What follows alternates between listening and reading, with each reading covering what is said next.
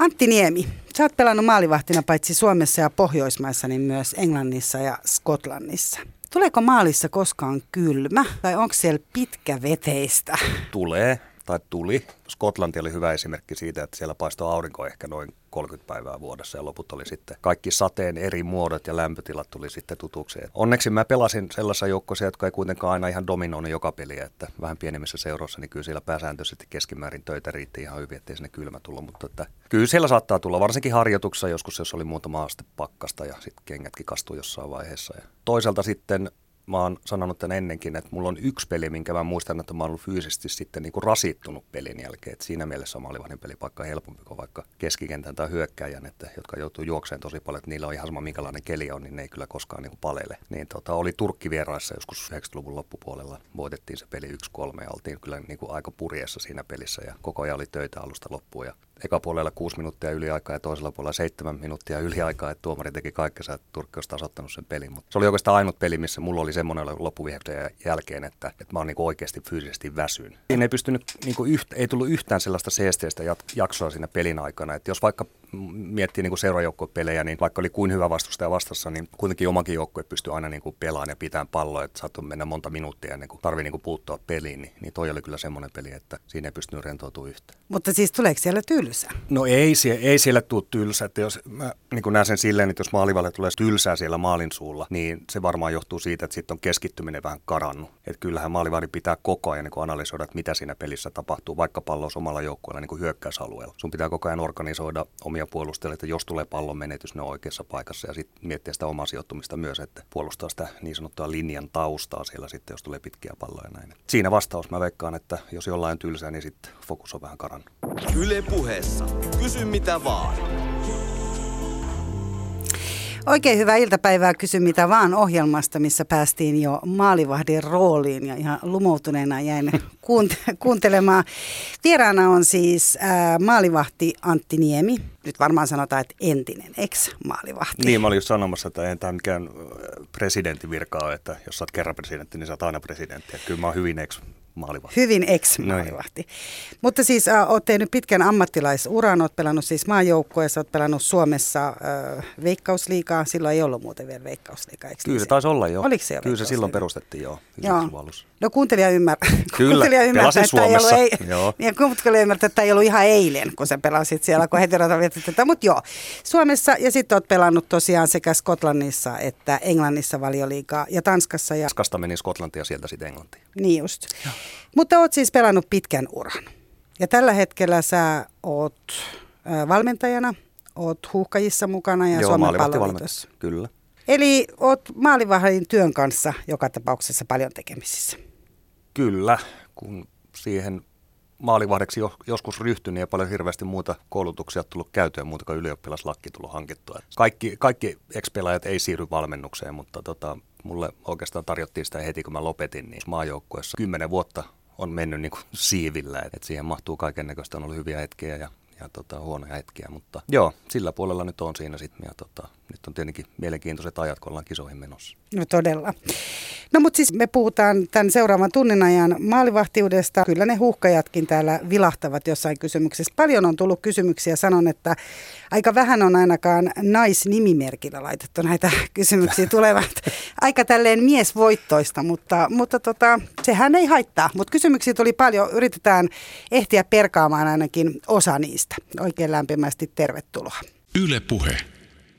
Mennään sinne maaliin nyt siis takaisin. Eli, eli sä puhuit äsken sitä, että maalivahdin työ on sitä, että hän on koko ajan niin kuin skarppina siellä. Ää, tajuaa, mitä tapahtuu siellä hyökkäyspäässä, vaikka pelaajat on siellä aika kaukana. Näkeekö sieltä niin kuin koko ajan hyvin? Kyllä siellä kentän tasolla aika hyvin näkee. Että kyllä mä niin kuin joskus kun katsoo itse telkkarista jalkapalloa, niin se kenttä näyttää niin kuin todella isolta. Sitten kun sä oot itse siellä kentän tasolla ja näet se siinä, niin ei se niin valtavaa. Että kyllä siinä lähinnä sitä keskittyy niihin pelaajiin, jotka on lähimpänä sua, jotka on yleensä niin kuin puolustajia tai puolustavia Ja nyt sinällään maalivahdille kuul tai tarvittiin tietää, että mitä se hyökkäjä nyt tekee sen pallon kanssa siellä 15 metriä vastustajan maalista. Lähinnä se fokus on siinä sanotaan 50 metriä etupuolella oman, omien silmien edessä. Pekka on esittänyt kysymyksen siitä, että ää, miten susta tuli maalivahti? tässä on myös tämmöinen ajatus, että onko se ollut sitä, että sä et olisi pärjännyt kentällä? No, mä pelasin kentällä myös. Monethan tekee silleen, että aloittaa vaikka kentällä ja sitten vaihtaa pelipaikkaa, tai toisinpäin, että aloittaa maalissa, mutta kaikkia haluaa sitten vaikka hyökkääjäksi. Niin mä olin maalivahti ihan alusta lähtien. Mun ensimmäiset muistikuvat on niin kuin pihapeleistä, missä mä halusin aina maaliin. Ja lapsuudesta on niin paljon muistoja hävinnyt, ei kaikkea muista enää, mutta muistan paljon sellaisia tilanteita, että kaverit kysyivät, että no miksi sä haluat maali, eikö se satu tai sä oot hullu tai... Mutta mulle se oli ihan luonnollinen. En mä tiedä, mä oon joskus maalivahti niin kuin ammattia verrannut tällaiseen kutsumusammattiin, niin kuin joku lääkäri tai lentäjä tai pappi tai joku tällainen, että ei kaikki, kaikki halua maaliin. Oli se laji mikä tahansa, mutta mulla se oli ihan luonnollista. Mä ehkä olin siinä ihan hyvä niin kuin pienenä, että huomasi, että saa jotakin kiinni tai ei ehdi palloalta pois, niin tuli hyviä suorituksia. Mutta pelasin myös kentällä ihan jonnekin niin TC-junnuihin asti hyökkääjänä tein jonkun verran maaleja. Mä luulen, että se suurin, sit kun oli ihan sellainen nappulavaihe käyty ohi, niin mä huomasin, että mun nopeus ei niitä riitä siihen, että mä olisin paljon pallossa tai ehtisin enää.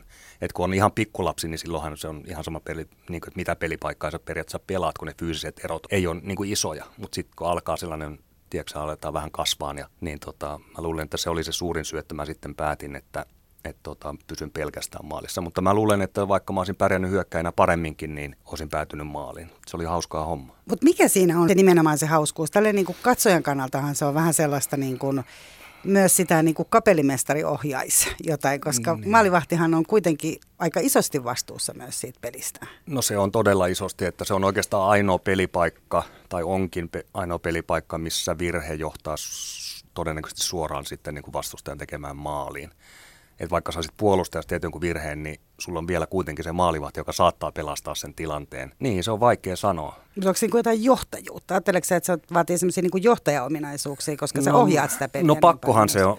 Kyllä siinä jollain tavalla täytyy olla, että et tota, vaikka sä oisit persoonana vähän hiljaisempi ja ujo, niin kyllä sun pitää silleen niin kuin työvaihde laittaa päähän, kun sä meet kentällä. Se on vaan niin kuin pakko ja mitä vanhemmaksi mennään ja mitä ammattimaisemmaksi se käy se homma, niin siellä vaan on tiettyjä juttuja, mitä sun pitää ymmärtää ja sun pitää ohjeistaa kanssapelaajia. Että ei, ei nykyjalkapallossa on niin nopeeta ja siinä tapahtuu paljon, että sellainen ketju ei ole mahdollinen, missä kymmenen pelaajaa tietää, mitä ne tekee ja ohjeistaa toisiaan ja sitten on maalivahti, joka on hiljaa. Että kyllä se on semmoista niin kuin tiimityötä, että siellä pitää ymmärtää peliä ja myös ohjeistaa koko ajan muita.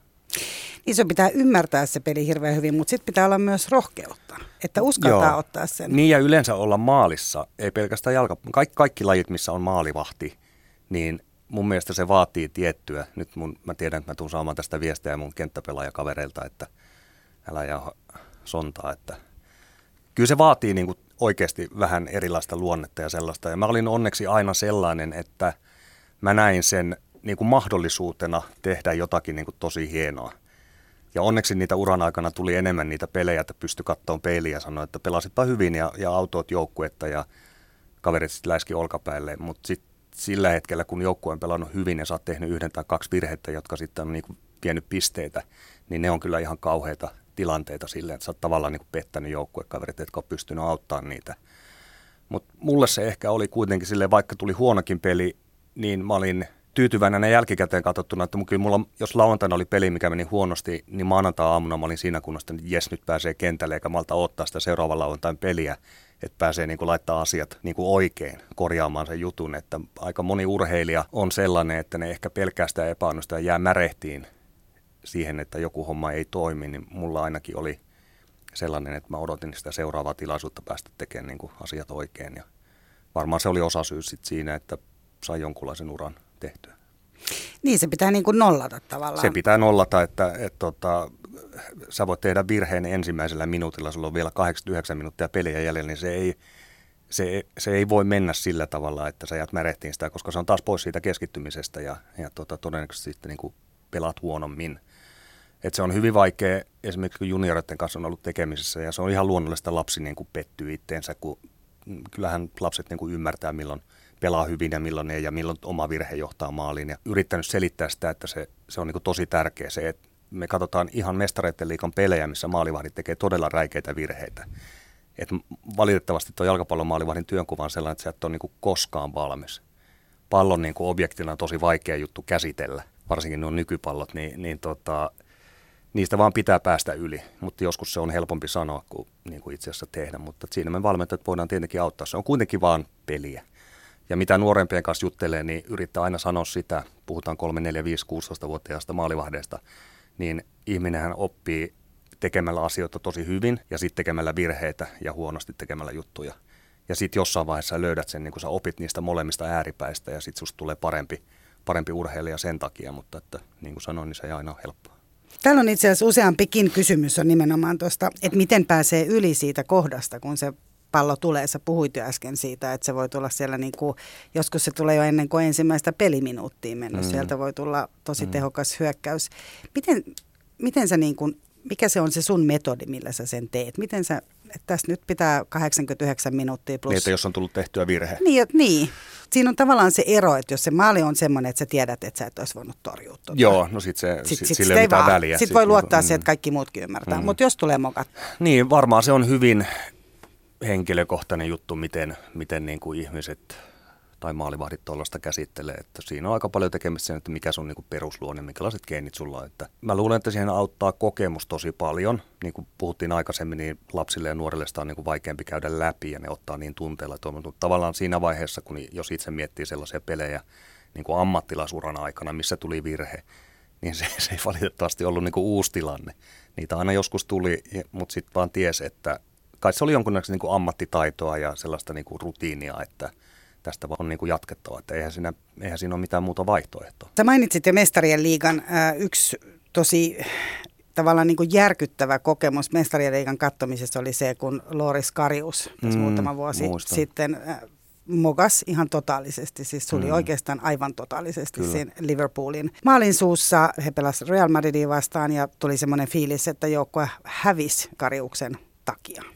Niin, se valitettavasti aika pitkälle taisi mennä. Mm. Et, et kaksi kaksi niinku tollasta maalia tolla tasolla, niin, niin tota, kyllähän se niinku vei purjeista niinku ilmaa. Että. Se, oli tota, se oli siinä mielessä niin järkyttävä, että ja siinä oikeastaan näkyy tämä maalivahdin jotenkin se vastuu ja yksinäisyys niin voimakkaasti, että vaikka katsojana ymmärsi, että Loris Karius ei ehkä ollut ihan joukkueensa niin tasoinen tietyllä mm. tavalla, että sen oli tietysti kauden aikana ymmärtänyt, mutta ehkä nimenomaan se hetki, että, että sitten kun se peli oli ohi, niin oli vähän sellaiset kuvat, kun Loris Karius maalivahtina niin. nuori saksalaiskundi olisi halunnut niin kuin kaivautua sinne mm. nurmeen. Mm. Ja kukaan joukkueesta ei tule siihen, eikä myöskään valmentaja Jürgen Klopp niin kuin mm. sillä hetkellä. Minkä, ootko, ootko kokenut mitään vastaavaa? Oo, on. No siis en vastaavaan tietenkään. En ole pelannut mestareiden liikaa koskaan ja, ja se oli tietenkin se Karjuksen peli, niin Mä en usko, että se meni jännittämisen piikkiin, koska sillä oli kuitenkin aika paljon rutiinia huipputasolta. Oli näyttänyt jo Saksassa, että pystyy pelaamaan huipputasolla, oli pelannut Liverpoolissa hyvin. Sillä vaan sattui niin kuin todella huono päivä. Ja valitettavasti urheilija ei pysty niitä aina valitsemaan, että milloin ne virheet niin kuin tulee. Et se oli todella sääli. Et sehän johti sitten siihen, että hän lähti Liverpoolista ja jatkaa tällä hetkellä tietenkin uraa niin kuin korkealla tasolla ja on edelleen erittäin hyvä maalivahti, mutta kyllähän se niin kuin sellaisen merkin sinne jätti. Mutta tuohon kysymykseen ö, on onneksi vähemmän niitä niin kuin todella huonoja esityksiä kuin niitä parempia, mutta tota, esimerkiksi mulla oli silleen, mä olin ollut pari viikkoa sivussa kierukkaleikkauksen takia ja ää, pelasin Fulhamissa silloin ja meillä oli Oliko me, me oli Tottenham kotona, se peli päättyi 3-3, jätkät pelasivat tosi hyvin, me oltaisiin pitänyt, niin kuin, jos mä olisin pelannut normaali peli, me oltaisiin voitettu se 3-1. Mutta se päättyi 3-3, mä tein kaksi virhettä, en nyt ihan noin räikeä virhettä, mitä mitä tuo mestareiden levika finaalissa, mutta ihan selkeästi sillä, että tiesin itse ja kaikki tiesi, että olisi pitänyt toimia paremmin niissä kahdessa tilanteessa. Se on niin kuin pahin fiilis, kun sä menet koppiin, kun jätkät ei, niin kuin, ei niiden tarvitse sanoa mitä, sä vaan tiedät, että kaikki muut on pelannut niin kuin hyvän pelin, mutta sitten toi Eskari ei niin kuin hoitanut hommaansa, niin se on, se, on, se on ilkeä fiilis kyllä, että ei siinä voi sanoa, että sori jätkät.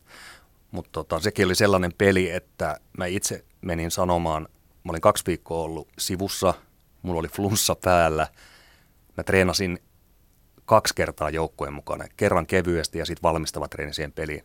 Mä kävin sanon managerille silloin, että mä en tiedä mitkä sun suunnitelmat huomiseksi on, mutta mulla on sellainen fiilis, että mä tarvitsen vielä treeniä, että ei ole treen, niin kuin noin kaksi treeniä on mennyt huonosti. Toinen saa vielä pelata, että mä haluan muutaman treeni. Niin se vastaus oli, että ei, ei, ei, sä oot meidän ykkösmaalivahti ja saman tien vaan, että jostain se pitää niin kuin pieni tauko, ei se mitään, sulla on rutiinia, bla bla bla. Ja, ja hän jatkoi vielä sitten, että, että, että tota, ja jos nyt sattuu silleen, että menee huonosti huomenna, niin, niin tota, älä huoli, että hän, hän, hän sitten sanoi, että se oli niin kuin hänen valinta ja on ollut muutaman viikon tauko ja ne, no arvas sanooko se, eihän se, että siis lehti kommentti oli se, että joo, oltaisiin voitettu, mutta niin emme saanut niin mitään kiinni.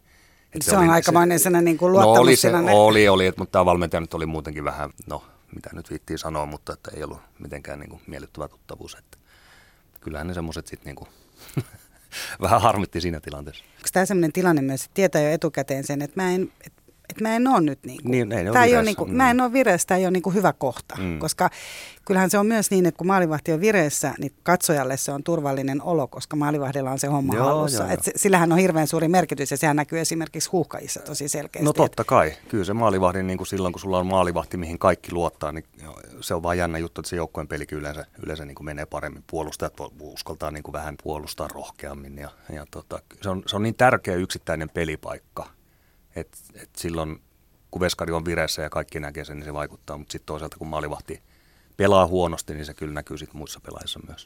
Yle puheessa. Kysy mitä vaan. Väinämöinen kysyy, että kun usein puhutaan kymmenestä pelaajasta plus maalivahti, niin miten tilanne on muuttunut nyt, kun maalivahdit pelaavat kokonaisvaltaisemmin? Onko maalivahti nykyisin siis myös yksi pelaaja? Joo, siis äh, mä annan konkreettisen esimerkin. Vielä kymmenen vuotta sitten, kun oli esimerkiksi koulutuksia ihan missä päin maailmaa tahansa, ja sitten opiskelevat valmentajat antoi anto, tota, vaikka malliharjoituksia piti esitellä, että mitä, mitä tehdään niin kuin treeneissä, minkä hän on suunnitellut, tai sitten ihan niin kuin valmentajat ottelupalavereissa tai managerit, niin aina puhuttiin esimerkiksi 442 tai mistä tahansa muodosta. Nykyään se alkaa olemaan jo sääntö, että koulutuksessa pitää se ykkönen laittaa sen, että se on 1442. Että se on vain niin konkreettinen esimerkki, että se ajattelutapa on muuttunut. Että et niin kuin, nykyjalkapallo on niin, se evoluutio on tosi kovaa. Ja, ja tota, jos ennen puhuttiin, että maalivahti pystyy olemaan vähän sellainen pyöreä kaveri, joka nyt joskus otti, niin kun sä käyttää käsiä, niin pallon kiinni, niin hyvä. Niin nykyveskarihan on, on niin kuin huippuurheilija huipulla. Ja, ja tota, pystyy, se torjuminen edelleen on se mun mielestä se jutun suola – ja se ei saa koskaan kadota ja sitä pitää harjoitella todella paljon, koska se on niin kuin se maalivahdin homma ja musta se on niin kuin hienointa. Mitä Et kädet toimii. Niin, kädet toimii ja tulee hienoja torjuntaa, mutta että ihan tuolla, niin kuin jos mietitään ihan tilastollisesti, mitä tapahtuu nykyjalkapalloilussa, niin maalivahtihan on paljon kiinni pallossa niin kuin jaloilla. Et veskari ennen oli sellainen, mä en osaa aikamäärättä antaa, mutta parikymmentä vuotta sitten, vielä 30 vuotta sitten sellainen niin kuin yksinäinen hahmo, joka sitten niin sai käyttää käsiä, mutta nykyään maalivahti pelaa esimerkiksi todella korkealla – ja häntä käytetään niin kuin esimerkiksi pelin avaamissa jopa rakennusvaiheessa ihan niin kuin ylimääräisenä. Sekin on niin kuin hölmösana, mutta siis käytetään yhtenä kenttäpelaajana siinä vaiheessa, kun oma peliä lähdetään rakentamaan ja avaamaan. Että kyllä se työnkuva on muuttunut valtavasti ihan niin kuin aika lyhyessäkin ajassa. Niin, täällä kun Sinbin kysyy myös sitä, että kuinka ison osan pallotreeneistä maalivahti harjoittelee muun joukkojen kanssa versus maalivahdit keskenään, niin onko se myös siis jotenkin muuttunut sitten? Kun... Joo, kyllä se on muuttunut kautta muuttumassa. Ja se menee vähän silleen, että, että silloin kun me ollaan nuoria, lapsia ja nuoria, kun niitä perustaitoja pitää hankkia sinne työkalupakkiin. Siis puhutaan, ihan lähdetään liikkeelle siitä, että osaa syöttää palloa ja osaa ottaa pallon kiinni ja siitä sitten lähdetään menee eteenpäin. Kun se alkaa sujua, niin sitten harjoitellaan, lisätään siihen vähän jotain vaikeusastetta ja näin.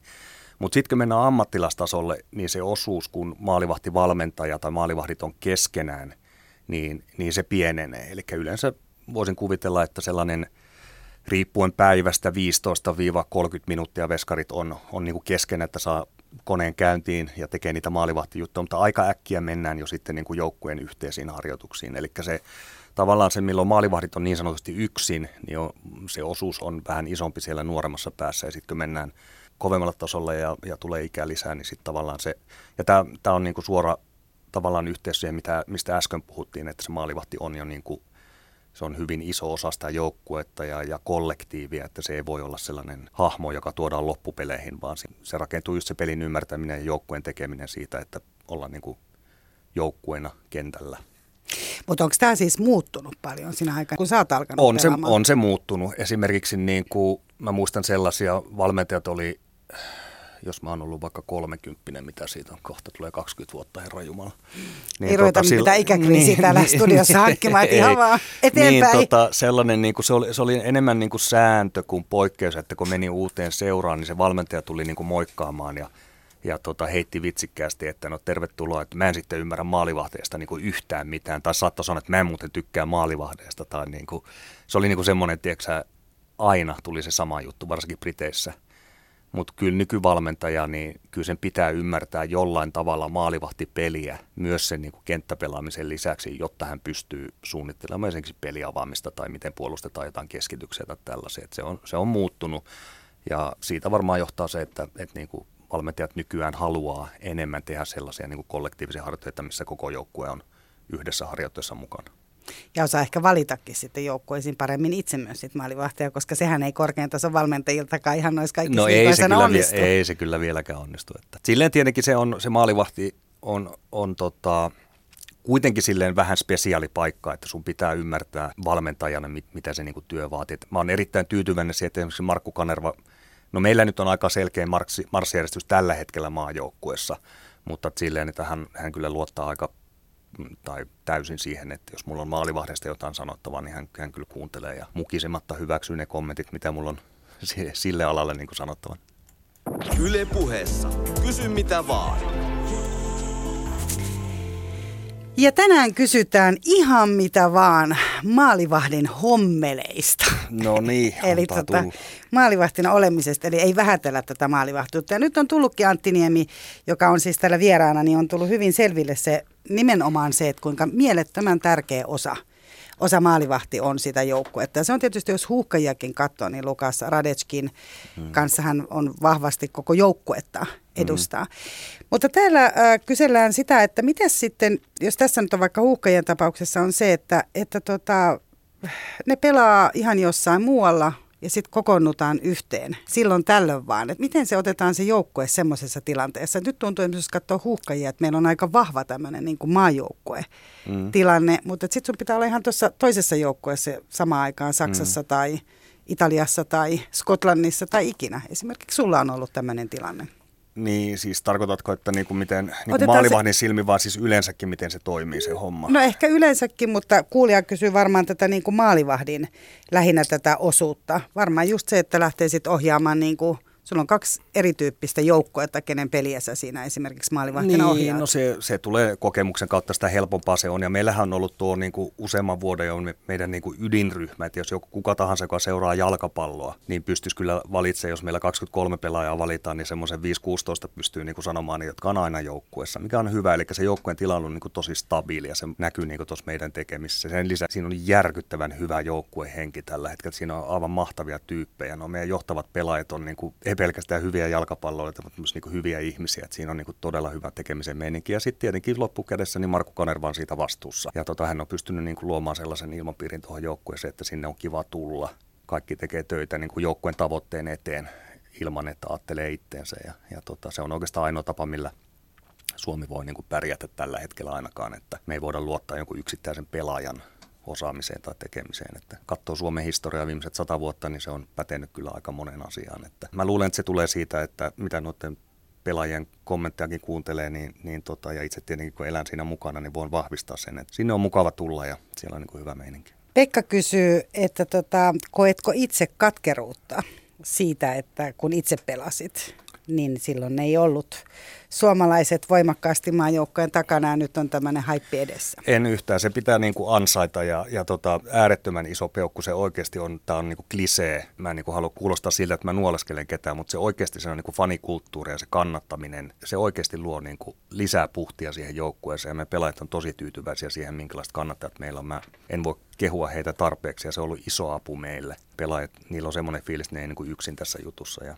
ja tota, se on niin kuin hieno juttu, mutta en ole ollenkaan katkera. Mä niin kuin uskallan jopa väittää, että se fiilis sen Liechtenstein pelin jälkeen, kun se loppuvaiheessa tuli, ja siinä niin kuin varmistui se, että me päästään eka kertaa kisoihin, niin mulla oli parempi fiilis itsellä olla valmennuspuolella kuin se, että jos mä olisin itse pelaajana. Sä oot pelaajana silleen, sulla on ne joukkuekaverit ja, ja tietenkin tausta ja näin, mutta se, kun itse miettii, että siinä olisi tullut semmoisia fiiliksiä, että on niin kuin itse saavuttanut jotain. Nyt kun näkee tällä puolen aitaa, kuin paljon ihmiset tekee töitä sen eteen, lähtien ihan videoanalyytikoista tai mediapuolesta tai lääkäreistä tai hieroista, jotka vetää siellä niin kuin yhteen asti yöllä, että jätkät saa hierontoja, niin mulla oli semmoinen, niin kuin, mä, sitä on niin kuin vaikea kuvailla, mutta semmoinen niin kuin, oli niin iloinen niin monen ihmisen puolesta. Ei pelkästään ne, jotka on tällä hetkellä siinä joukkueessa pelaajatausta, vaan ne kaikki ihmiset, ketä, ketä on niin kuin jalkapalloparissa tutustunut viimeisen 40 vuoden aikana. Tiesi, että siellä ollaan niin kuin Lapissa ja Länsi-Suomessa ja Itä-Suomessa ja missä tahansa ollaan niin kuin todella tyytyväisiä ja liikuttuneita siitä, että me saatiin se tehtyä. Niin Et se oli vähän niin kuin balsamia tavallaan myös ehkä niille haavoille, mitä silloin tapahtunut. Oli, oli. Ja, ja se, se, siitä on ollut niin kuin hirveästi puhetta, puhetta, että mitä tämä nyt sitten niin kuin merkitsee, että nyt vihdoinkin Suomi pääsee kisoihin. Niin jos pitäisi yksi valita, mitä mä uskon ja toivon, että mihin se vaikuttaa eniten, niin meillä kasvaa nyt niitä lapsia ja nuoria jalkapalloilijoita, jotka kasvaa siihen kulttuuriin, että se on mahdollista ja Suomi on hyvä jalkapallomaa ja Suomi voi päästä arvokisoihin. Että se sitten kertautuu ja ne vaikutukset näkyy niin kuin tulevaisuudessa siinä, että meillä on entistä parempia jalkapalloilijoita, joilla on parempi itseluottamus ja menee minne tahansa. Ne on ylpeitä siitä, että ne on suomalaisia jalkapalloilijoita. Niin, ollaan päästy vähän ehkä semmoiseen kansainvälisyyteen kiinni, niin, se on, sanoa? niin, kuitenkin Suomi Euroopassa, niin kuin, jos ihan, ihan niin kuin pienimmät lilliputit unohtaa, niin, niin aika moni maa on käynyt arvokisoissa ja se on ollut tavallaan sellainen järkyttävän iso korilla, mihin kaikki niin kuin, jotka ei jalkapalloa seuraa tai jostain syystä jalkapallosta tykkää, niin pystyy aina nojautumaan, että no Suomi on Suomi, ettei se ikinä tule kisoihin menemään, niin ainakin se loppuu nyt sitten. Mä tiedän Antti, että sä et ole mikään maailman innokkain äh, tulosveikkaaja ehkä, mm. mutta Ilmari täällä kuitenkin kysyy, että mitä sä veikkaat, että Suomelle tulee EM-kisoissa käymään ja hän kyselee myös, että onko tiedossa Islanti-ilmiö. No sen mä uskallan luvata tuntien pelaajat, että jokainen tulee tekemään niin kuin absoluuttisen parhaansa siihen, että me saadaan tulosta. Ja mun mielestä olisi hölmö mennä mihinkään kisoihin osallistumaan silleen, että no kiva päästä, käydään katsoa miten käy. Me mennään joka otteluun, varsinkin kun me pelataan Venäjää vastaan Venäjällä ja Tanskaa vastaan Kööpenhaminassa, niin pitää olla realistinen varmasti alta vastaajina. Se on niin kuin realismia. Mutta se pitää olla jokaisella pelaajalla taustahenkilöllä tavoitteena, että kun se peli on ohi, niin me voidaan katsoa toisia ja sanoa, että yhtään enempää mä en olisi pystynyt antamaan. Ja vastustajalla on varmasti semmoinen fiilis, että oli niin kuin vaikea peli. Että pirulauta, että olipa Suomi, Suomi niin kuin kova.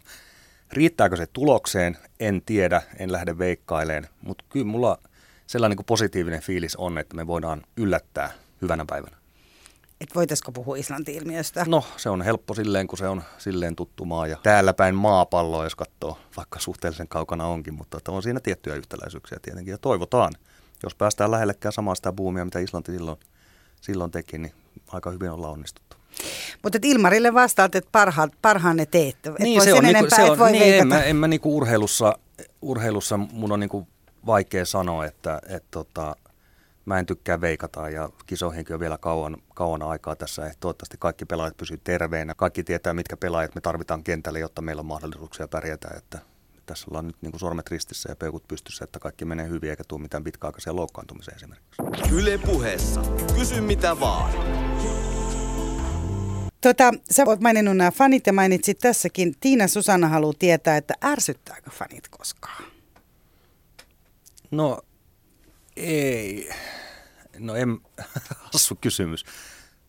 Fanithan on kuitenkin se, joka tekee jalkapallosta niin kuin joka puolella maailmaa. Ne tekee siitä sen pelin, mikä se on. Ja loppupeleissä fanit ostamalla lippuja, katsomalla jalkapalloa televisiosta, ne maksaa niiden pelaajien ja kaikkien, jotka on jalkapallossa niin kuin ammattimaisesti tekemissä, niin käytännössä niiden palkan. Se voisi niin kuin yksinkertaistaa tälleen. Et niitä faneja, niitä pitää arvostaa. Mä puhun jo heistä kauniisti, toivottavasti. Ja tota, Joo, olet tuonut ei, ilmi. ei, ei mulla ole kyllä, mulla, en tiedä miksi, mutta että ei mulla ole niinku oikeastaan mitään huonoja kokemuksia silleen faneista. Että tietenkin tämä hulikanismi on, on, mun mielestä siinä on tehty hyvää työtä, ollaan paljon päästy eroon siitä ja miettii jotakin Englantia, mitä se oli 80-90-luvulla, niin sehän, eihän siellä enää sellaista tapahdu, mitä joskus ennen, ennen että, että niin kuin se ollaan sa- saatu niin kuin aika hyvin kitkettyä pois, mutta kaikki tällaiset, joita kuitenkin valitettavasti vielä näkee, joskus näkee fanien yhteenottoja tai tapauksia, mitkä viittaa rasismiin, niin, niin yksikin on liikaa. Se ei mun mielestä kuulu urheiluun, mutta itse henkilökohtaisesti niin ei ärsytä,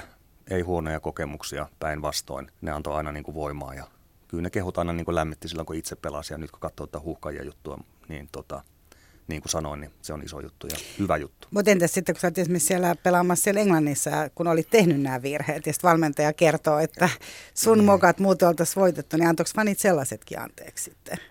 No kyllä ne antoi. Siis fanithan on, ihmiset yleensäkin niin kuin nyt internet-aikakaudella, niin kaikki on rohkeita ja äänekkäitä tuolla netissä ja näin, mutta sitten kun ollaan kasvotusten tällä, niin aika harva nyt sitten sanoo oikeasti, mitä on mieltä. Että ei kukaan Niin, että se olisi aika tärkeä loppujen lopuksi se niin kuin kasvokontakti sen No sijaan. se on, ei, ei siellä sitten tullut. Kyllä totta kai sen, kun sä teet virheen, niin sä ymmärrät faneja ja sitten saattaa joku huutaa niin kuin kiihdyksissään, että jääköön sanomatta, mutta se sitten laantuu aika nopeasti. Että kyllä ne fanitkin niin kuin noissa isossa jalkapallomaissa ne ymmärtää peliä silleen ja ne ymmärtää, että maalivahdille tulee joskus virheitä. Että se oli ehkä hienointa sitten kuitenkin nähdä, että jos oli pelannut huonomman pelin ja seuraava kotipeli oli ja juoksee siihen maaliin, missä on maalin takana muutama tuhat fania, niin ne niin kuin taputtaa ja silleen, niin kyllä se niin kuin tuntuu hyvältä tosiaan sä mainitsitko, että on rasismiin viittaavaa. On ollut myös siis ihan rasismia, joo. ei ole ollut joo, pelkästään joo, rasismiin kyllä. viittaavaa, että on ollut todella kurjia tapauksia, mistä siis tiedämme. Mutta ainakin valioliikassa Serie Aassa Italiassa on ollut erittäin. Italiassa taitaa olla. On ollut todella. Et mm. itse asiassa muun muassa ennen joulu oli Pohjois-Italiassa Agazzaneisen, siis alemmalla sarjatasolla pelaava joukkue. Siellä senegalilaistaustainen maalivahti joutui niin pahan rasistisen huutelun kohteeksi, mm. että hän ei kyennyt enää siis vastaanottaa sitä. Tuomari mm. ei puuttunut tähän, jonka seurauksena kävi, että loppujen lopuksi koko joukkue lähti pois mm. kentältä. Ihan oikein. Eli tämä on sun mielestä oikein? Koska tämä on no. myös iso kysymys, että mitä silloin, että onko se niin, että lähdetään kaikki pois? Tästähän käy, valmentajat on ottanut kantaa tähän eri puolilla. Että pitääkö no se peli pysäyttää vai? Tyhmiä ihmisiä valitettavasti riittää niin kuin aikakaudesta riippumatta. Mun mielestä on niin käsittämättä 2020 puhutaan niin kuin tällaista jutuista, koska katsot mitä tahansa huippuseuraa, niin siellä on jokainen ihonväri edustettuna. Et musta se on niin kuin jotenkin absurdia, että joku ihminen, aikuinen ihminen on vielä niin tyhmä, että kehtaa aukasta suunsa ja sanoa mitään tuollaista niin viittaavaa. Että niin kuin se on viimeinen juttu, mitä jalkapallokatsomussa pitäisi niin kuin tänä päivänä enää nähdä. Että tuollaisiin niin kuin noin ääritapauksiin, niin ei niihin yleensä auta sellainen hyssyttely ja, ja tota, pahoittelu ja tällainen, että se vaatii joskus niin kuin radikaalia tekoja. Ja jos valmentaja on sitä mieltä, että tämä pitää loppua ja se vaatii sen, että joukkoja otetaan kentältä, niin mulla ei ole mitään sitä vastaan. Yle puheessa. Kysy mitä vaan. Me Antti päästi jo valmentajiin. Miten se yleensä menee se, että kun sä vaihdat joukkuetta, millä perusteella sä sun pelaajauran aikana valitsit niitä joukkueita? Eli, eli oliko siinä se raha, oliko valmentaja, oliko se paikka vai missä, missä oli Sami täällä kyselee? Mä olin siinä tilanteessa, että mä en kuitenkaan ollut niin A-plus-luokan pelaaja, eli semmoinen hyvä PM ehkä olin jonkun aikaa, mutta tota, mä en ollut ikinä siinä tilanteessa, että tuossa oli niin valtavasti vaihtoehtoja. Silloin kun mä lähdin Tanskasta, niin oli kaksi vaihtoehtoa. Jos mä näin jälkikäteen, niin ehkä valitsin väärin, että menin Skotlantiin, kun olisi Englannistakin löytynyt paikka. Mutta se oli oikeastaan ainoa sillä, että me joudun niinku oikeasti punnitseen, että kumpi. Tuli jotain tarjouksia uran varrella, mihin mä en tarttunut, niin kuin yksittäisiä juttuja, tai mistä mä en innostunut, sanon agentille, että ei, ei jatketa tätä keskustelua. Mulla oli ylivoimaisesti ison juttu oli se, että todennäköisesti mä oon pelaava maalivahti siinä joukkueessa. Ammattilastasolla se ei koskaan varma, jos sä pelaat pitemmän kauanosti, niin kyllä siellä niin kuin ammatti, niin, ja löytyy sitten niin kuin tuuraamaan, että mutta se oli juttu, mutta kaikki nuo seikat, mitä tässä kysymyksessä oli, niin ne kaikki vaikutti tietenkin siihen. Ihan, ihan niin kuin sä oot ammattilaisurheilija, jonka ura on kuitenkin äh, suhteellisen lyhyt, niin kuin toivottavasti minun pitkän elämän aikana, niin tota, kaikki nuo jutut pitää ottaa huomioon. Mutta se oli tärkein, että mulla oli sellainen fiilis, että mulla on hyvät saumat niin kuin pelata ykkösmaalivahtina. Mutta esimerkiksi joku raha, totta kai se vaikuttaa. Ihan sama mikä ammatti sulla on, kun joku tarjoaa töitä, niin kyllä se yksi osa on sitä juttua. En, niin kuin ihan turhaa tässä alkaa niin kuin jeesustelemaan, että ei sillä ollut mitään väliä, kunhan vaan pääsi jonnekin. Mutta toi oli ylivoimaisesti tärkeä juttu. Urheilu edellä silleen, että se on järkevä siirto ja omasta mielestä onnistuin ottaa oikeanlaisia askelia näin jälkikäteen katsottuna. No mitä sitten, jos pelaaja valitsee sellaisen, että hän ottaa, äh, hy, ottaa niin kuin rahakkaan diilin, menee sitten istumaan jonkun vaikka valioliikajoukkueen penkille. Mm. Niitähän on paljon kuitenkin. Heitä... No, onhan niitä huonompiakin hommia maailmassa. niin, mutta minkälaista, minkälaista se on se penkillä istuminen? Sä et ole sitten niin paljon sitä istunut, mutta on sullakin sitä kuitenkin ollut, eikö se ollut uran varrella? Että... No vähemmän kyllä. Siis niin kuin silleen, että joka kauteen, kun mä lähdin, paitsi Glasgow Rangersissa. No se, no se on oikeastaan, että siinäkin, mutta siinäkin oli niinku idea se, että mä menen sinne Rangersiin, opin talon tavoille ja vähän iso maailmaan se ensimmäisen vuoden. Ja sitten niinku aletaan katsoa, että olisiko musta pelaavaksi maalivaksi. Siellä oli Andy Koram silloin maalissa, jolla oli polvet jo aika tohjo, nämä ikäkin alkoi olemaan ja legenda, mahtava maalivahti. Mutta sielläkin kävi silleen, että valmentaja vaihtoi ja toi uudet pelaajat sinne ja sitten mä olinkin niinku, en yhtään niinku niissä suunnitelmissa, minkä takia mä sinne alun perin menin. Mutta tota, Glasgow Rangers oli ainoa paikka, mihin meni, enkä päässyt pelaamaan muuta kuin yksittäisiä hajaotteluita silloin tällöin. Siinä mä tein sen valinnan, kun Hearts Edinburghsta, samasta sarjasta, tuli tarjouksen kanssa. Mä menin rahassa reilusti alaspäin, mutta mä tiesin, että, on, että jos mä joskus niin kuin teen pitkällä aikajänteellä tästä niin kuin uran, niin silloin mun pitää ottaa pari askelta taaksepäin, jotta mä pääsen joskus eteenpäin. Ja, ja tota, se oli varmaan, jos miettii, paras mahdollinen liike siihen vaiheeseen, koska sen jälkeen mä pääsin pelaamaan siellä ja pelasin hyvin ja sitten aukesi ovet niin kuin vielä eteenpäin. Et sellaista taiteilua se on välillä. Mutta uskot sä, että siinä on myös joskus voi olla hyödyllistä se, että, että pelaaja istuu siellä penkillä? Ja no se... varmaan, varmasti se kasvattaa tietyllä tavalla, että, että tota, jos, jos niin tekee, harjoittelee hyvin ja, ja tota, on kunnianhimoinen ja kilpailullinen, niin kyllä se sauma sitten jossain tulee. Mutta että kyllä pelaaja aika äkkiä, on se sitten kenttäpelaaja tai maalivahti, niin kyllä sulla semmoinen fiilis tulee, sanotaan nyt niin kuin, jos se valmentaja pysyy samana, niin jos olet yhden kauden istunut penkillä ja seuraava kausi alkaa ja sulla on sellainen fiilis, että sä et nyt ole kuitenkaan ykkösvaihtoehto, että sä oot enemmän aikaa penkillä kuin, kuin kentällä tai pelaat jotain pahimmassa tapauksessa jämän minuutteja tai et ollenkaan, niin kyllä se puolentoista kauden aikajakso yhdessä paikassa penkillä, niin mun mielestä aika, aika lailla tarpeeksi. Sitten kannattaa tosiaan miettiä sitä, että hakeeko vauhtia jostain muualta pienemmästä seurasta. Niin siinä alkaa se itsevarmuuskin sitten varmaan. No varmaan se, niin ja sitten pahimmassa tapauksessa tulee semmoinen tyytyväisyys ja alkaa ajattelee, että no mikäs mulla on tässä, että, että tota, palkka tulee ajallaan ja tarvii hirveästi pelaallakaan, että kunhan käy harjoitukseen. Ja Kunto pysyy, niin, pysyy hyvässä li, kunnossa. Liikkuu, kun... liikkuu niin kuin ammatikseen, mutta eihän se ole niin kuin jalkapallon tarkoitus, että kyllähän sä pelaajana haluat pelata ja vaikka niitä huonoja pelejä sitten joskus tulee, niin ne hyvät pelit sitten palkitsee ja sen takia sä urheilet, että sulla tulee semmoinen fiilis, että olipa hyvä päivä. Yle Puhe. Italian maajoukkueen entinen valmentaja Antonio Conte, joka tällä hetkellä valmentaa siis Interia Milanissa, mutta kävi myös siellä valioliikassa, niin hänellähän oli esimerkiksi semmoinen, että hän toivoi, että hänen joukkueensa ei harrasta seksiä ennen noita, noita tota, tärkeitä kisoja, että he tavallaan... Koskikohan se häntä itseään? sitä, sitä mä en tiedä, mutta onko sulla jotain, onko sulla jotain sisäpiiritietoa Antonio Kontten touhuista tässä?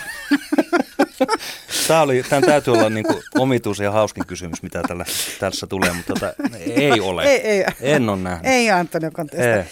No mutta joka tapauksessa hän, hän on ollut tämmöinen itse kun on tämän aikoina niin kuullut, niin mä että ehkä sillä halutaan enemmän alleviivata sitä, että minkälaisia italialaiset miehet on, että heillä täytyy se jopa kieltää ennen no kisoja. Eihän se välttämättä, se voi olla, että se on vaan tällaista niin brändäystä, minkälaiset ne he ovat. Mm. Mutta, tota, mutta täällä oikeastaan kuuntelija kysyy sitä, että mistä pitää kieltäytyä ennen tuommoisia tärkeitä kisoja. Eli, eli onko jotain sellaisia, mitä pelaajilta on kielletty silloin sun aikana ja mitä nyt, kun olet huuhkajissa mukana, niin Jaa, kun mä, tää on kuullut mullekin ensimmäinen kerta, kun mä menen isoon turnaukseen. Että, mutta että ei, ei siinä mitä siis, täytyy muistaa se, että vaikka me mennään nyt, tai kun me mennään kisoihin, mikä on mahtava juttu, niin eihän se niiden, me ollaan saatu hyviä tuloksia parin viime vuoden aikana tekemällä asiat tietyllä tavalla. Ja ei meillä ole mitään järkeä nyt lähteä muuttamaan, tehdä mitään radikaalia, eikä niin kuin, samat säännöt, samat aikataulut, me tunnetaan pelaajat, he tietää, miten me toimitaan, minkä, miten, miten Markku Kanerva, miten hän tekee niin kuin tuon arjen, että et tota, ei, olisin hyvin yllättynyt, jos me nyt nähtäisiin joku uutinen jostain, että Suomen maajoukkue tekee jotain mullistavaa tai vallankumouksellista ja erilaista kuin mitä me ollaan tehty parin vuoden aikana. Yle Puhe. Mutta mitkä on ollut siis niitä ohjeita, mitä sä itse oot saanut tai mitä sä oot ruvennut noudattaa ennen? Jos ajatellaan se, että teillä oli pelipäivät, oli esimerkiksi Skotlannissa ja Englannissa oli pitkälti viikonloppuisin. Joo. Niin mitä on sellaisia, varmaan kuuntelija haluaa tietää se, että mitkä on ne asiat, mitä missään nimessä ei. No baariin ei varmaan nyt voi mennä, eikä... Sitä... No ei ainakaan kovin lähellä peliä. Et niin kuin, tot, se on minkälaista on urheilijan arki? Siis no ne... minkälaista Antti Niemi on urheilijan arki? No jos miettii sitä niin kuin Briteissä, kun oli, kun pääsääntöisesti pelit oli lauantaina, niin sitten kapin pelejä saattoi olla joskus tiistaina tai jotain tällaista, mutta tota, yleensä se oli silleen, että oli peli, lepopäivä tai palauttava treeni sunnuntaina – keskiviikko oli yleensä vapaa päivä. Et se, se on vaan semmoista, niin kuin, se on rutiinia ja arkea. Esimerkiksi vaimon kanssa ollaan joskus mietitty, niin kuin, minkälaista aikaa se oli, kun lapset syntyi ja, ja tota, mä pelasin ja tälleen, niin, niin tota, en mä nyt kotona hirveästi tehnyt. Mä olin puolet päivästä niin kuin treenikentällä ja ei siinä jaksanut sit, niin kuin, tai halunnut lähteä mihinkään niin kuin heilumaan. Että kyllä se oli hyvin sellaista, niin kuin, no se oli rutiinin omaista ja en mä osaa sen tarkemmin kertoa. Että niin, että miet... perhe joutuu myös niin kuin tavallaan ehkä. No kyllä, mä veikkaan, että kysyt keltä tahansa ammattilasurheilijan puolisolta, niin, niin sanoo, että sen ehdolla niin kuin mennään aika pitkälle. Sehän määrää siis ihan kalenterin, että milloin pelit, milloin lomat, sitä lomaa joku muutama viikko vuodessa. Että voi oikeasti niin kuin nähdä sukulaisia tälle, että sellaista rutiinia se oli. En mä sen kummemmin osaa sitä niin kuin selittää, että ei mulla ollut mitään sellaisia niin kuin että mun piti joku tietty ruoka syödä. Esimerkiksi perjantaina, jos lauantaina oli peli, että et tota, ihan sellaista tylsää arkea se oli. Oliko sun muita jotain tällaisia taikajuttuja? No ei hirveästi. Mulla oli jostain syystä se, että mä en tiedä oliko se edes niinku tietoni juttu, mutta että siis niinku vasen sukka, oikea sukka, sitten vasen säärisuoja, oikea säärisuoja ja sitten vasen kenkä ja oikea kenkä. Mutta mä en tiedä, tuleeko se vaan jos, niinku, mä en tiedä, oliko se niinku mikään taikausko. Mutta kai niitä jotain tällaisia pikkujuttuja kaikilla on. Laittelit sä nyt ihan miten? Ootko tänään no, laittanut? Joo, laito. Ihan, ihan voi laittaa kyllä lenkkarit jalkaan niin oikein ensin. Että ei, ei, ei, tarvi, jää, ei ole jäänyt kummittelemaan. Ei, ei tarvi miettiä. Hmm. Tota, toi pelko on, on yksi, minkä Sä itse asiassa mainitsit silloin alussa sen kivu. Si- siitä puhutaan Suomessa liikaa urheilusta, pelosta ja epäonnistumista. Meidän pitäisi kääntää se, että aina kun urheilee, niin se on mahdollisuus onnistua. Niin, Mutta sitä... jatko vaan kysymystä. No täällä on siis kuitenkin kysymyksiä siitä, että pelottaako siellä niin kuin maalissa. Sitten Olli on kysynyt myös sitä, että, että sitä niin kuin siitä kivusta. Hmm. Että tavallaan ne kaikki kaatumiset ja, ja dyykkaukset ja muuta. Sä itsekin ihan tuossa alussa sanoit, että sua, kun sä olit jo pieni, niin sä menit sinne mm. maaliin. Että sua ei niinku tavallaan pelottanut. Se pallohan ei. tulee tosi kovaa, mm. voi tulla. Ja sitten se voi se pää osua myös sit vaikka siihen pylvääseen. Eli Tolppa. To- Joo, no, mutta kuitenkin. Joo, ymmärsin. Joo. Ei sitä ajattele sille, että ei se itse asiassa jalkapallo, kun se osuu. Siis kun sä menet lääkäriin ja sä tiedät, että kohta sua pistetään olkavarteen ja se vähän polttaa, niin sua jännittää ja sitten se vähän sattuu. Mutta jos, jos sä kävelet tässä joku takapää tökkäsi sua samanlaisella neulolla olkapää, niin sä äänituskin huomasit sitä, eikö niin? Ehkä silleen, että no ai, mikäs toi oli? Siis samahan se on jalkapallossa, kun sä oot siinä maalissa, sä heittäydyt jonkun pallon eteen ja levität itsesi ja sitten sä toivot, että se osuu johonkin, niin ei siinä ehdi aatella. Mutta on kivuliaita kokemuksia, on itselläkin. Nämä kaatumiset tämmöiset, niin sehän on niin kuin motoriikkaa. Sun pitää oppia heittäytyyn. Jos mietit vaikka judokoita tai painijoita tai tämmöisiä, ne harjoittelee kaatumista tosi paljon, että miten niin kuin rojahdetaan lattia ja otetaan se oikealla tavalla vastaan. Niin samahan se on jalkapallon maalivahdin kanssa. Että osa on opittua ja osa vaan niin kuin keho tottuu ja sä teet tietyllä tavalla kaadut. Siitä nyt varmaan kannata sen enempää jutella, mutta tota, ei, se, ei, ei se ole kivuliasta. Että eniten mulla on sat, tottunut, mä muistan Skotlannissa treeneissä, niin tota, tämä perinteinen, että oli todella kylmä, muutenkin vähän paleli. Ja sitten oli semmoinen hyökkäysharjoitus, missä hyökkäjä tuli yksin läpi. Heittäydyin siihen silleen poikittain palloita ja toivoi, että se osui johonkin, mutta se osui sitten niinku arkaan paikkaan.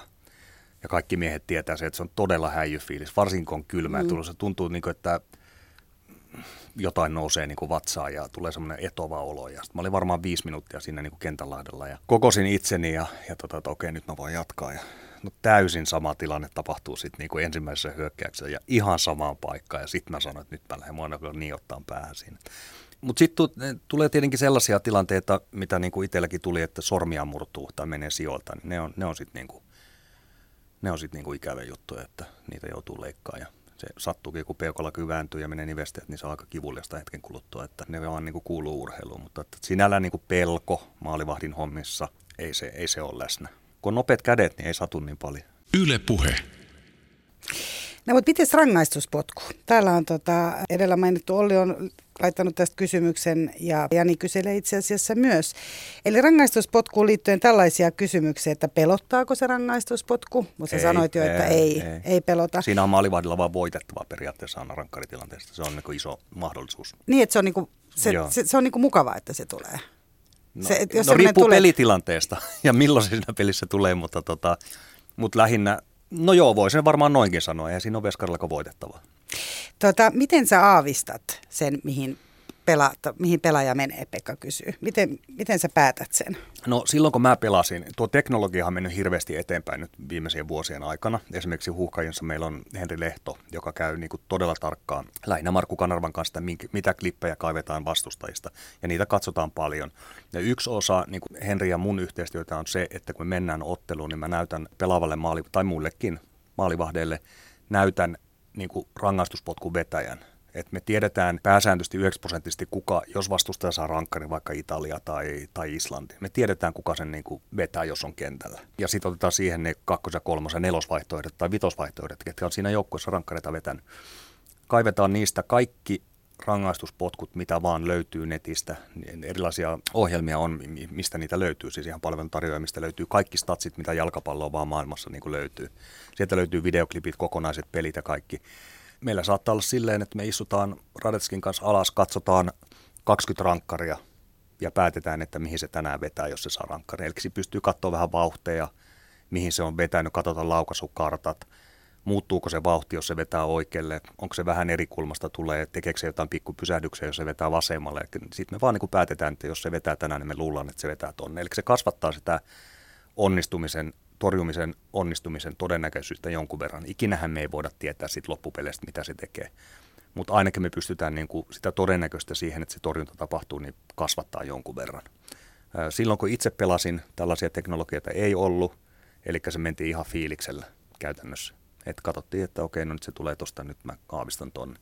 Mutta huono kysymys mulle, koska mä olin äärettömän huono rangaistuspotkujen torjuja. Onko näin? On, joo. En mä montaa torjunut niin kuin urani aikana, että ihan muutama tuli sitten niin peleissä torjuttua, mutta pääsääntöisesti en, en niitä ottanut kiinni. Ja mulla on siihen yksi teoriakin, miksi näin on, että jos sä oot niin rangaistuspotkun ampuja ja sä asetat sen pallon siihen pilkulle ja nostat päätä, niin jos siellä on joku tommonen Donna Rumman tyylinen kaksimetrinen jätkä, joka on niin valtava, joka täyttää sen maalin, niin se varmaan on niin vähän jännittävämpää sille vetäjälle lähteä miettimään, että no tämän pitää nyt onnistua niin kuin todella hyvin tämän vedon, että jos se aavistaa oikein, niin se pitää mennä kovaa ja nurkkaan. Niin kuin ne kädetkin on niin Niin, ne suurin piirtein peittää sen maalin. Aika vihainen ilmekin on tuon Niin, mutta sitten tällainen 185 senttinen suomalainen, kun se on siinä maalissa, niin siinä on varmaan niin kuin rangaistuspotku vetäjäksi asettaa se, että no on tuossa nyt normaalia enemmän tilaa tuossa maalissa. Että ehkä se oli siitä sitten, että en tiedä. Mutta että en hirveästi torjunut pilkkuja, toki muutama sitten niin kuin säkällä, mutta että sanotaan näin, että nykymaalivahdeilla – mitä me pystytään antaa niille evästystä ennen peliä, niin on todennäköisempää, että se tekee sen torjunnan kuin silloin, kun itse pelasi. No mutta ei nyt sitten varmaan kauhean mieluisia ollut sulle ne rankkaritilanteet. Sitten no ei, se meni niin kuin melko niin. automaattisesti. Tiesit, että se ei ollut semmoinen, että voin antaa jonkun niin ylimääräisen osan itsestäni. Niin, ei mulla ollut niin kuin sille, joskus kun oli semmoinen hirveä flow päällä. Mä muistan esimerkiksi pelattiin Southamptonin kanssa Liverpoolia vastaan kotona. Oltiin 1-0, johdettiin sitä peliä pitkään ja Liverpool paino päälle. Se oli mun urani ehkä sanotaan top 10 peli silleen, että oli todella hyvä päivä, tuli paljon torjuntoja. Niin sitten Liverpool sai siinä 1-0 tilanteessa rankkarin. Mutta se peli oli mennyt niin hyvin, että mulla oli semmoinen fiilis, että mä otan tämän kiinni. Se on jännä juttu, sitä ei pysty selittämään, mutta sen urheilija tietää, kun puhutaan flow-tilasta, niin oli semmoinen, että mä tiedän, että mä otan tämän kiinni. No sitten mä otin sen kiinni ja sitten tehtiin 2-0 ja voitettiin se peli. Et se oli niinku mahtava muisto sinällään, mutta tota, noin yleisesti ottaen, niin sanotaan joku Skotlannin liikakapin puolivälierät jossain pienempää seuraavastaan vieraassa, kun oli miinus kaksi ja tuuli ja jouduttiin rankkarikisaan, niin en uskaltanut luvata jätkille, että mä hoidan Että valitettavasti niitä enemmän meni sisään, kun tuli torjuttua. Yle puhe. Tota, Repe muuten kysyi, kun sanoit tuossa, puhuit jo omasta koostasi, niin mm. tota, ei tarvitse piilotella nyt kuulijoilta sitä, että sä et ole ehkä ihan niin pitkä, että ole yhtä pitkä kuin Donnarumma, joka on poikkeuksellisen no en, pitkä. Mutta... Enkä edes Radetski tai niin, Jaakola ota, tai Juuri näin, Joron. olet aika paljon lyhyempi kuin mm. moni muu, eli Wikipedian mitta, mukaan sun mitta on siis metri 85. No se on ainakin silloin ennen, ennen 40-vuotiaasta vai? Joo, uralla se oli, mutta mä luulen, että siitä on puoli senttiä nyt hävinnyt tonnekin nikamien väliin. Mm, ikä, mm. ikä. Niin tota, pitäisi mitata itse aamupäivällä, kun silloin niin. kuulemma pitempi. Just. Mutta siis jos ajatellaan, että sun mitta oli silloin metri 85, nyt se on metri 84 ja puoli, niin tota, pääsisit sä? Täällä Repe kysyy, että pääsisit sä enää maalivahdiksi? Valittaisiko sua? Kyllä onhan, siis onhan edelleen maalivahteja joku Sommer, sveitsiläinen maalivahti. Espanjan liikassa ää, löytyy paljonkin, 185 maalivahtia jopa lyhyempiä, mutta sillä vaan pitää niinku ominaisuudet olla lähinnä sen räjähtävyyden kanssa ja nopeuden kanssa sellaisia, että sen kanssa pärjää. Et tota, on edelleen maalivahtia ja tulee olemaan 185 senttisiä maalivahtia, ehkä muutama sentti lyhyempiäkin huipputasolla, mutta kyllä ne vähenemään päin on. Että kyllä sellainen niin kuin ideaali, mitä seurat hakee tällä hetkellä pääsääntöisesti, niin, ja se on ihan loogista, niin olisi sellainen 195 senttinen atleetti, joka niin kuin liikkuu nopeasti ja, ja on ketterä ja räjähtävä. Että, et, tota, sanotaan näin, että kyllä ne varmaan niin kuin lyhyet maalivahdit, niin jos ei ne sukupuuttoon kuole, mutta että vähenee koko ajan. Omalta kohdaltani uskon, että olisin ehkä vielä tänä päivänä ainakin jollain tasolla pystynyt pelaamaan. Ja missä?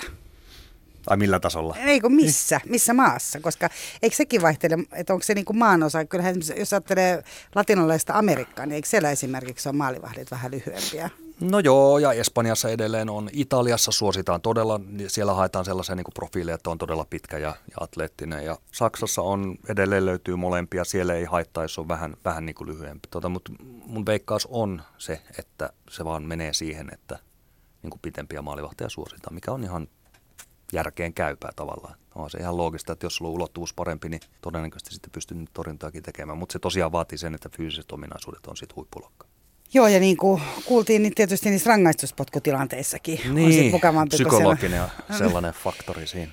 Tota, alkaa aika tässä loppua, mutta Joko siis, no kohta ei vielä. Eli tota, Onni on laittanut tämmöisen kysymyspatteriston, että kuka on se maalivahti, ketä ihailet, kuka on sun mielestä paras maalivahti, kuka on paras pelaaja, ja mitä joukkuetta kannatat? Jos lähtee siitä, että ketä mä katsoin, kun mä, olin- mä opettelin maalivahtin hommia, niin silloin oli ehkä ensimmäinen semmoinen, ketä oikeasti niin kuin, että vau, oli Peter Schmeichel, Manun legendaarinen tanskalaismaalivahti siihen, se oli mahtava. Eikö niin, että hänen poikas pelaa? Pe- Poika Joo. pelaa tällä hetkellä Lesterissä, on ihan, ihan niin kuin huippumaalivahti, On, Tanskan joo. ykkösmaalivahti.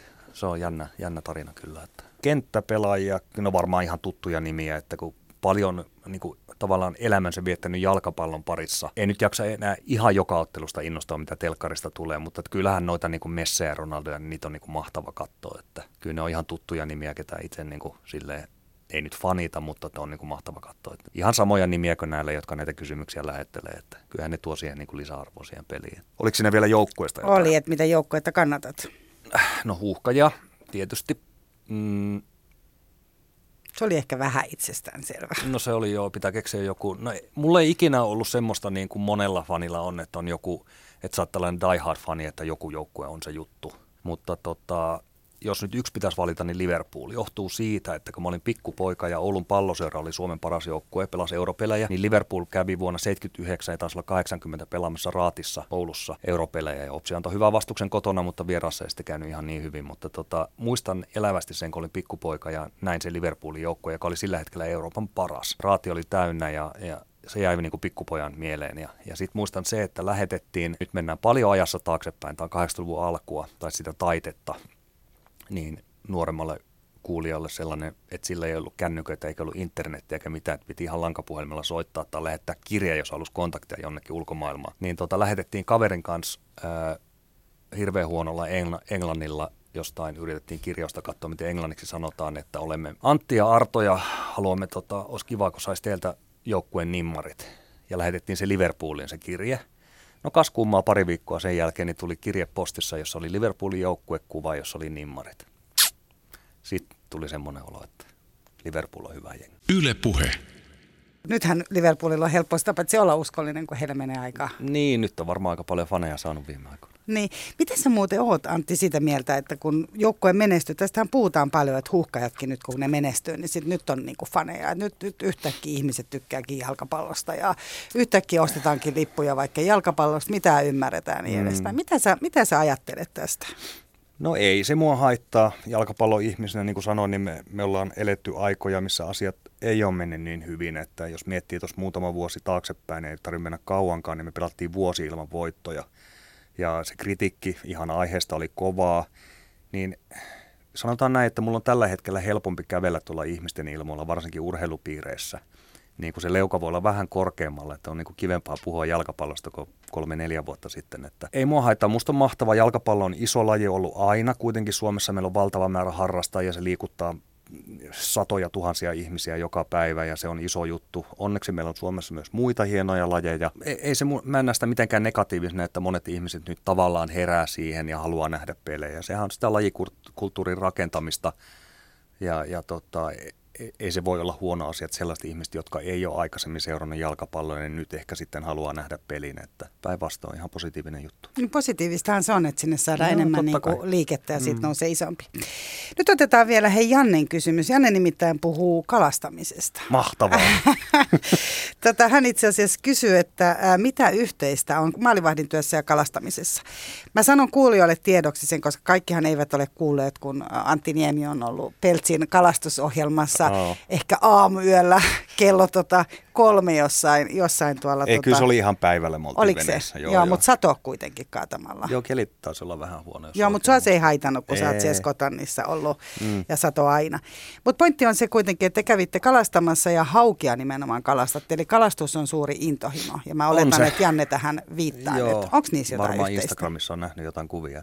Kyllä se joo, mulla syttyi silloin, niin kun, kun muutin Suomeen uran jälkeen, niin, niin tota, siinä oli vähän aikaa semmoinen, että mitä sitä alkaisi tekemään. Tietenkin se jalkapallo oli niin kuin aina läsnä ja näin, mutta sitten löytyi toi niin kuin kalastus, mitä pikkupoikana varmaan kaikki suomalaiset on tehnyt. Niin kävin yhden oppaan kanssa kalassa, joka mua sitten vähän opasti ja tuli semmoinen fiilis, että tämä on niin kuin parasta, mitä niin kuin voi tehdä. Että oikein niin kuin hurahdin siihen ja, ja tota, aamuyöllä kello soi joskus puoli kolme keväällä, että ehti auringon nousu aikaa Inkooseen tai Tammisaareen ja ajoin yksin merelle sitten ja olin koko päivä siellä ja se on vaan niin, kuin niin, sitä on vaikea selittää ihmisille, jotka ei tykkää kalastuksesta eikä sitä harrasta, mutta tota, se on, mä en osaa sitä selittää, siinä on jotain niin maagista, varsinkin niin hauen kalastuksessa, niin kun saa vähän paremman kalan, niin nyt ihmiset, jotkut kuuntelee, että mitä tuo höpöttää. Että en, niin kuin, mutta niin kuin sanoin, sitä on vaikea selittää, mutta se on, se on niin kuin tosi äh, rakas harrastus tällä hetkellä. Käyn paljon kalassa ja tutustunut uusiin ihmisiin sen kautta ja, ja tota,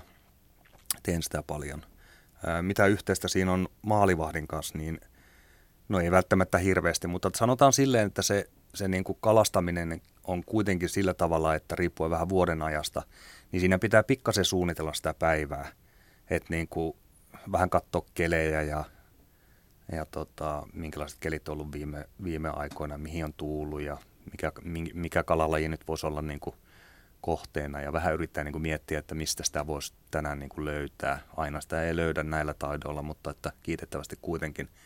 Niin tota, ehkä siinä on semmoinen niin tietty suunnitelmallisuus ja varmaan se, että niin kuin, jotta saa niin kuin tulosta, mikä kuulostaa hirveältä sanoa niin kuin kalastuksen ohessa, ei se ole se tarkoitus, mutta että, että jotta, siitä, jotta se on mielekästä, niin siinä ehkä joutuu kuitenkin vähän miettimään, että mitä tekee. Mutta sinällään ei hirveästi niin kuin muuta muuta yhteistä on. Entä se intohimo, että sä lähdet kuitenkin, onhan, ootko sä treenannut paljon? No joo, ja... no hyvä pointti joo. Se on varmaan se, että, että niinku just toi intohimo ja kun sä löydät jonkun oman jutun, niin kuin silloin pikkupoikana ja nuorena, kun alkoi pelaa jalkapalloa, ja varsinkin siinä vaiheessa, kun tajus sit vähän vanhempana, että mä oon ihan hyvä jo tästä voi tehdä niin kuin jopa ammatin joku päivä. Niin. Ja sitten semmoinen niin kehittyminen. Että kun miettii, mitä sitten niin 6-7 vuotta sitten teki sen kalastuksen kanssa, ja kiitos hyville kavereille ja oppaille, jotka on niin kuin jaksanut neuvoa niin kuin sen suhteen. Niin, niin kuin, nyt on niin kuin helppo nauraa, että mitähän mä niin kuin mietin, että no ei se ole ihme, että ei tullut sintin sinttiä, kun mä teen asiat niin, kuin niin väärin kuin olla ja voi. Sitten kun siinä tavallaan kehittyy ja, ja se on kivaa, niin siinä voisi olla sellainen niin kuin yhteinen juttu. Mutta varmaan se intohimo, se on ihan hyvä pointti. Syödäänkö te nyt paljon sitten Wallenbergin pihvejä noita hauki, hauki, Valle, hauki vai mihin te laitatte? Tuolla Keski-Suomessa hauet heitetään itse asiassa kuulemma takaisin järveen? Hauki ei ole No joo, si- no hauen kalastuksen mä ehkä se enemmän mulle niin kuin hauen urheilukalastusta, että toki sitä syön joskus, mutta tota, lähinnä se on urheilukalastusta, eli pyydystetään ja vapautetaan ja kunnioitetaan kaloja. Ai sehän kuulostaa todella hienolta. Meidän on pakko lopettaa tähän. Tämä oli nyt, mä en tiennytkään, että tässä on tämmöinenkin mahdollisuus. Tota, Mutta Antti Niemi, siis ihan hirveästi kiitoksia, että tulit Kysymitä ohjelmaan vieraaksi. Meillä olisi varmaan mennyt itse asiassa toinenkin tunti, koska ensinnäkin no näitä kysymyksiä oli niin paljon ja oli mielenkiintoista kuunnella. Kiitoksia onnea, huhka, onnea huhkajille myös. Kiitos, ja kiitos paljon. sulle myös siellä. Ja meille kaikille. Kaikille suomalaisille, juttu. kyllä. Nimenomaan. Hyvä. Kuuntelijoille hei lämmin kiitos. Muistakaa laittaa kysymyksiä ja terveisiä terveisiä ja myös taas toiveita niistä vieraista. Niitä kyllä toteutetaan. Mira Sander sanoo kiitos ja moi. Yle puheessa. Kysy mitä vaan.